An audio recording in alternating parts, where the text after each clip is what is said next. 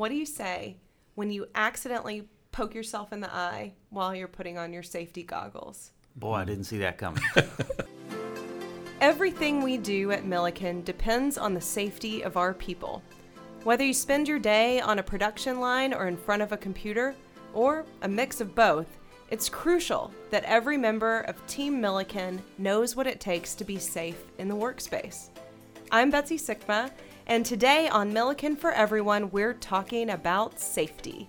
I'm joined by two people who are dedicated to making sure we work safely Executive Vice President for Operations Michael Brown and Senior Vice President for Global Operations in Manufacturing Kevin Brown. Welcome, Michael and Kevin.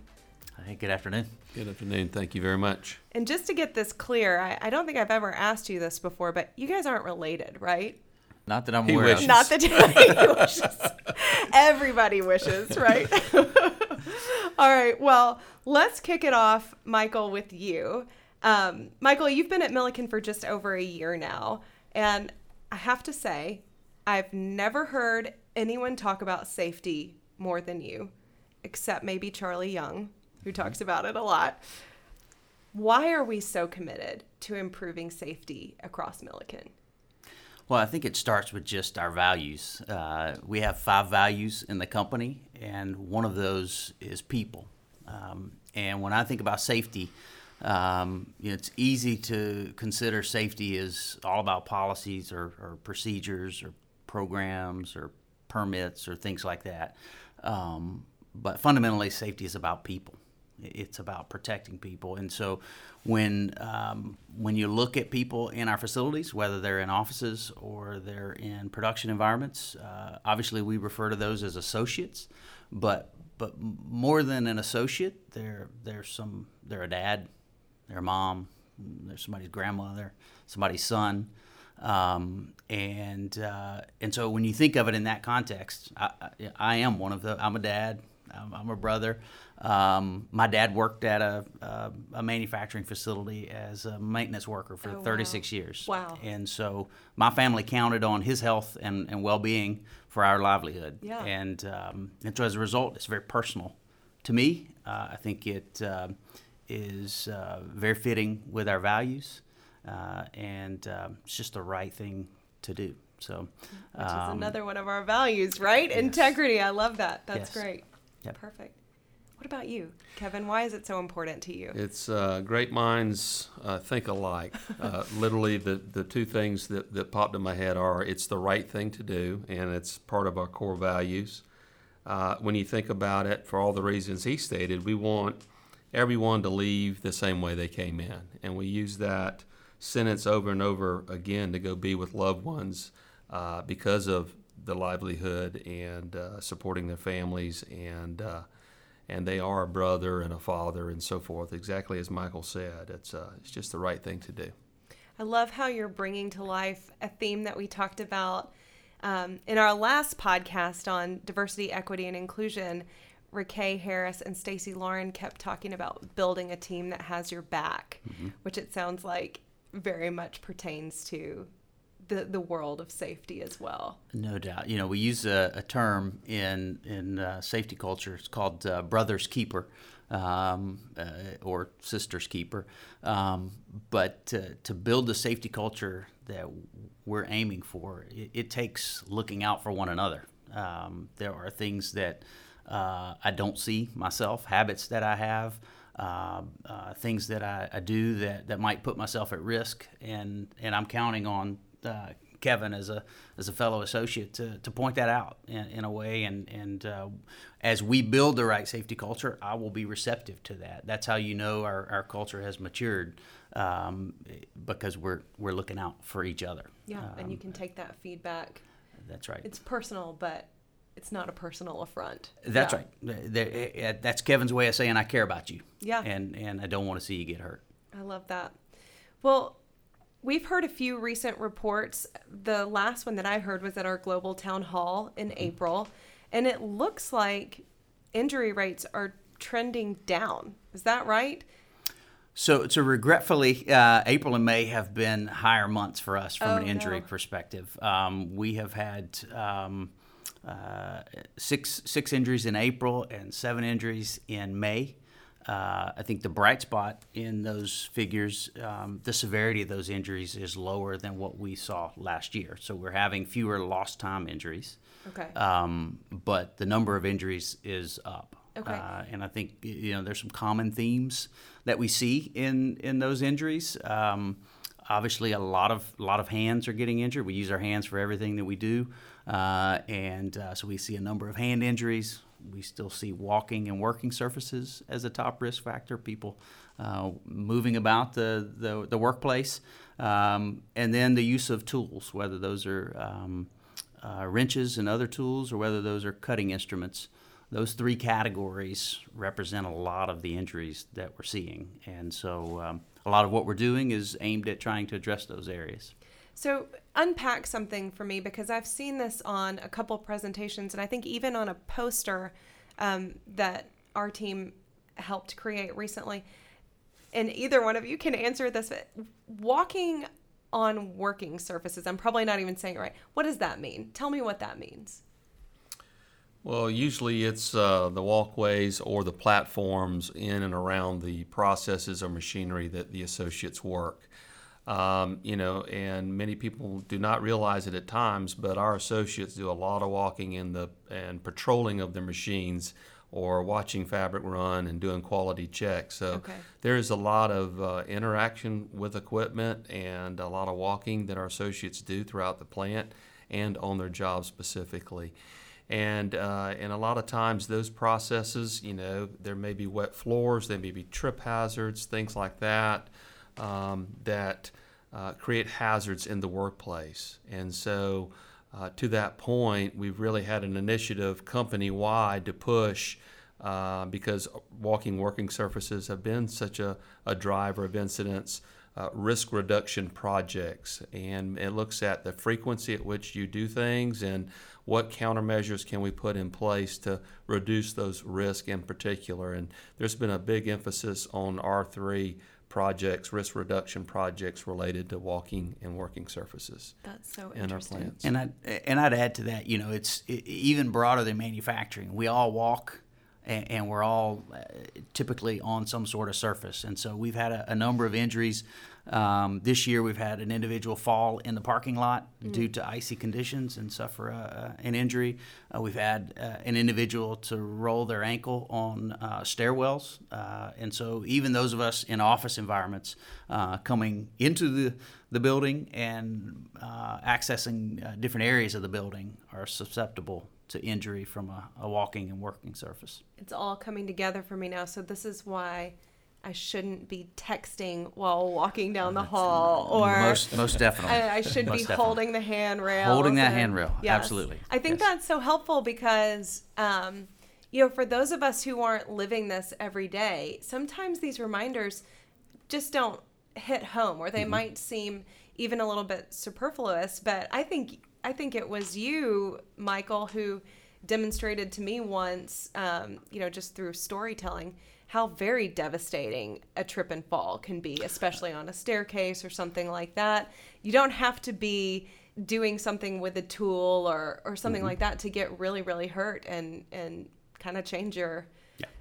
at least immediate future. Yes, Yeah. absolutely. So happy to say, you know, the one injury I referenced with uh, the, the ankle injury descending stairs, that individual happened to be holding the handrail, and so they, they didn't fall. Um, but I have experience in in, a, in uh, early in my career of somebody that, that fell and ended up uh, with a very serious head injury uh, just coming down a set of stairs, and it was an office worker in an office environment. Um, very debilitating injury. Goodness. So. Goodness. Well, so we talked a little bit about um, trends that are going the wrong way and what we're doing to turn those trends back around. In general, at Milliken, though, I do think we've seen an improvement in safety over certainly over the last year. I think some of that's due to um, being able to reinstitute things sort of post COVID.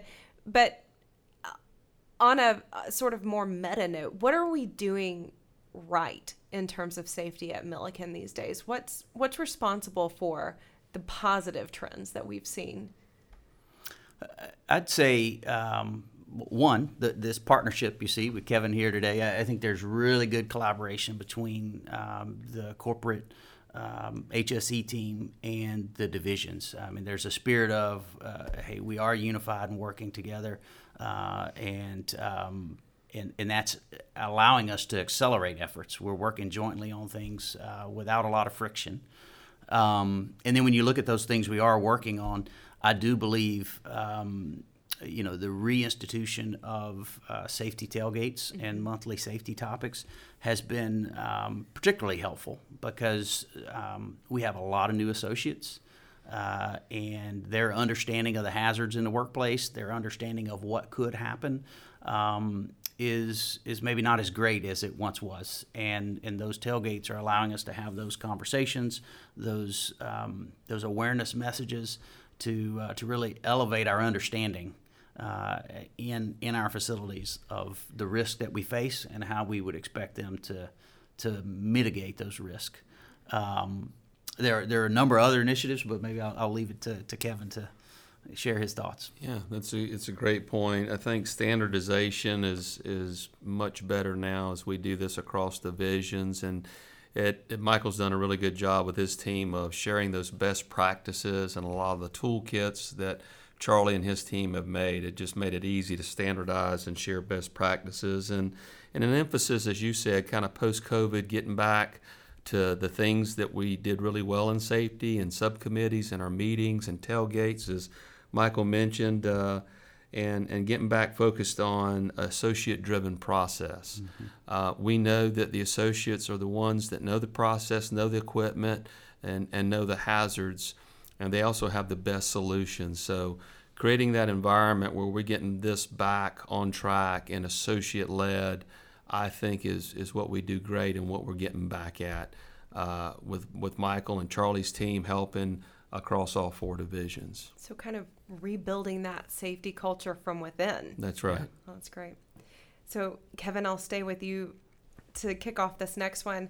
Uh, what are the building blocks of a strong safety culture, specifically at a plant?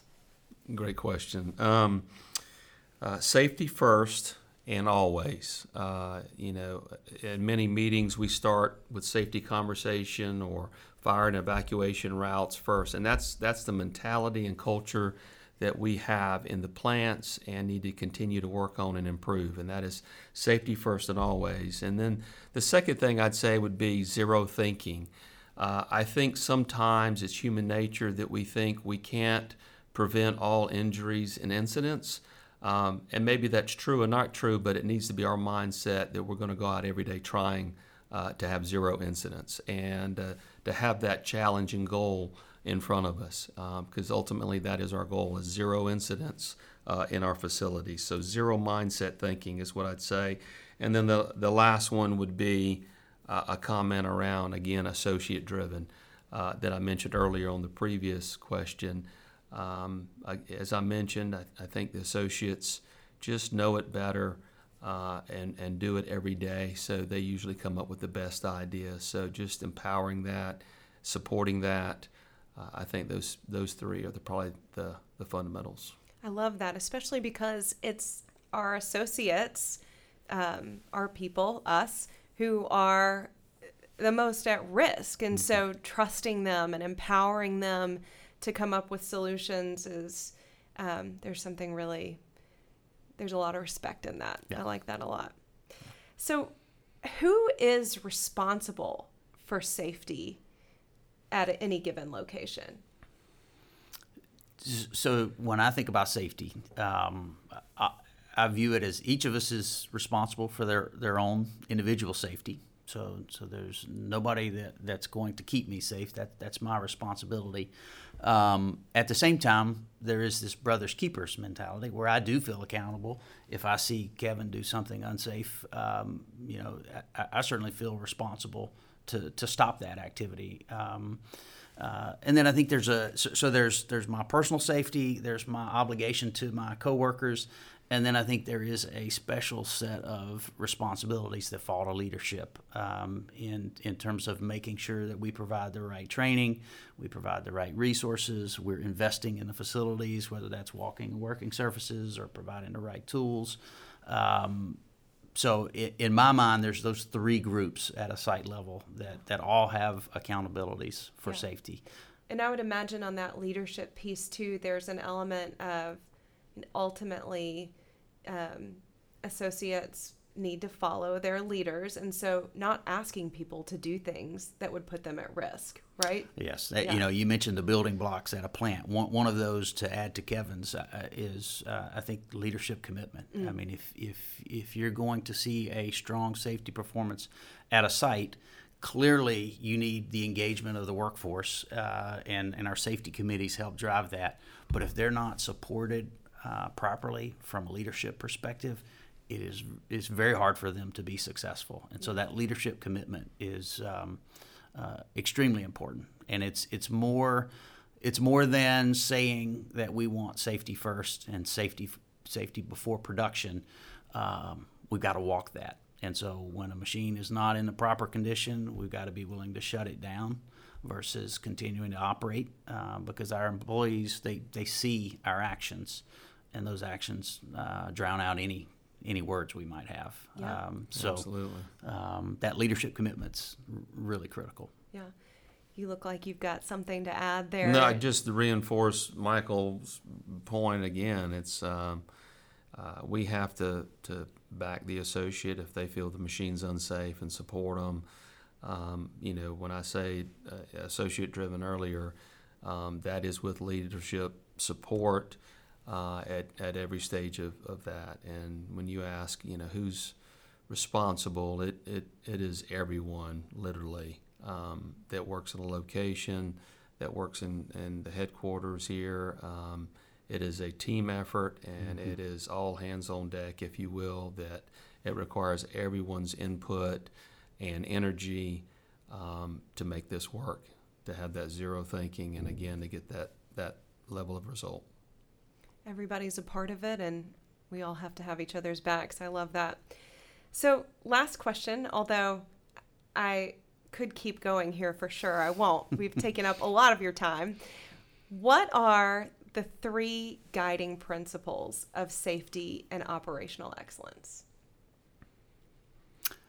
You know, I, I think uh, I'll, I'll kind of paraphrase something that uh, Paul Pruitt uses oftentimes, okay. and and so if I keep it real simple, it's uh, you have to do things safely.